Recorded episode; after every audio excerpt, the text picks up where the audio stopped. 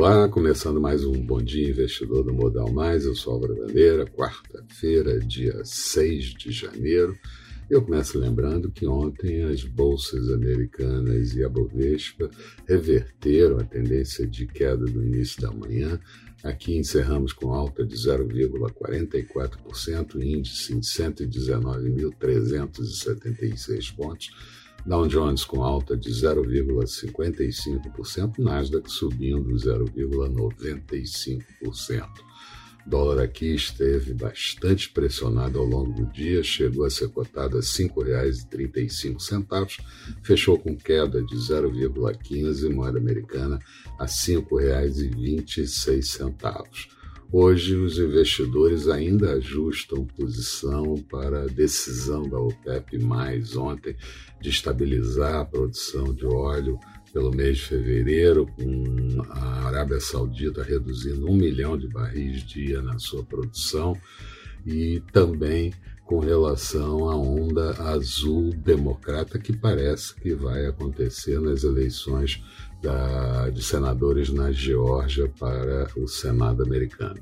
Com isso, as bolsas asiáticas encerraram o pregão de hoje em alta, a bolsa de Tóquio e de Seul em queda, Europa operando em alta nesse início de manhã e até acelerando mais ainda da abertura, e futuros do mercado americano com comportamento misto, Nasdaq em queda por conta de expectativa de taxação de grandes empresas americanas. Aqui podemos seguir rumo à superação novamente dos 120 mil pontos já atingido e perdido no final do ano.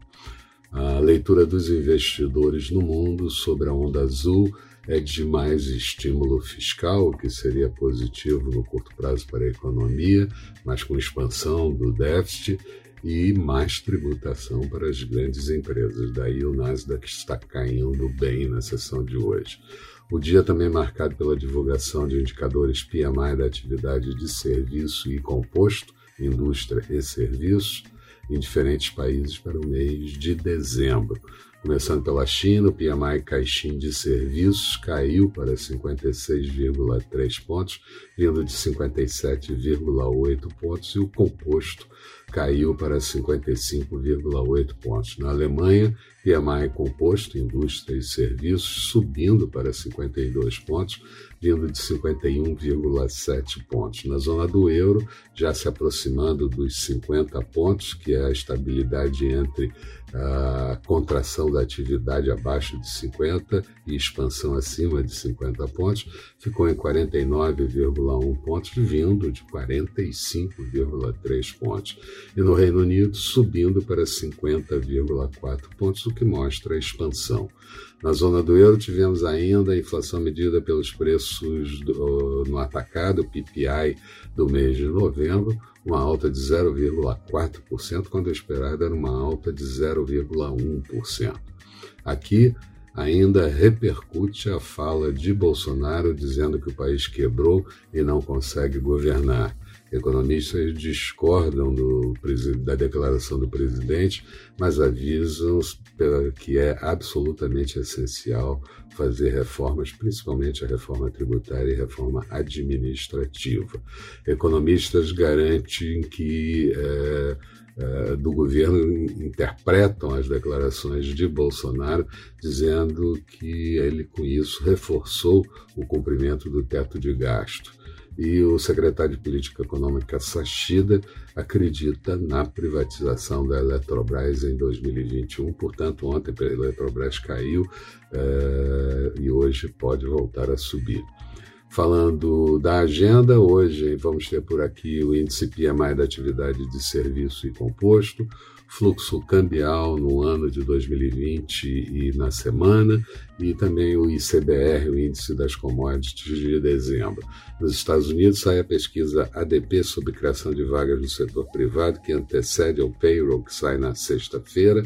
Vamos ter as encomendas à indústria do mês de novembro, os estoques de petróleo do DOE, os estoques API caíram nessa madrugada, e a ata do FED da última reunião. A expectativa para o dia, Bovespa em alta, dólar um pouco mais fraco, e juros em queda. Falando de mercados agora há pouco, Bolsa de Londres subia 1,59, Paris alta de 0,62 e Frankfurt com alta de 0,68, petróleo acima no WTI de $50,46, 1,06 de alta, euro em alta em relação ao dólar e futuros do mercado americano, Dow Jones subindo 0,24%, Nasdaq caindo 1,88%.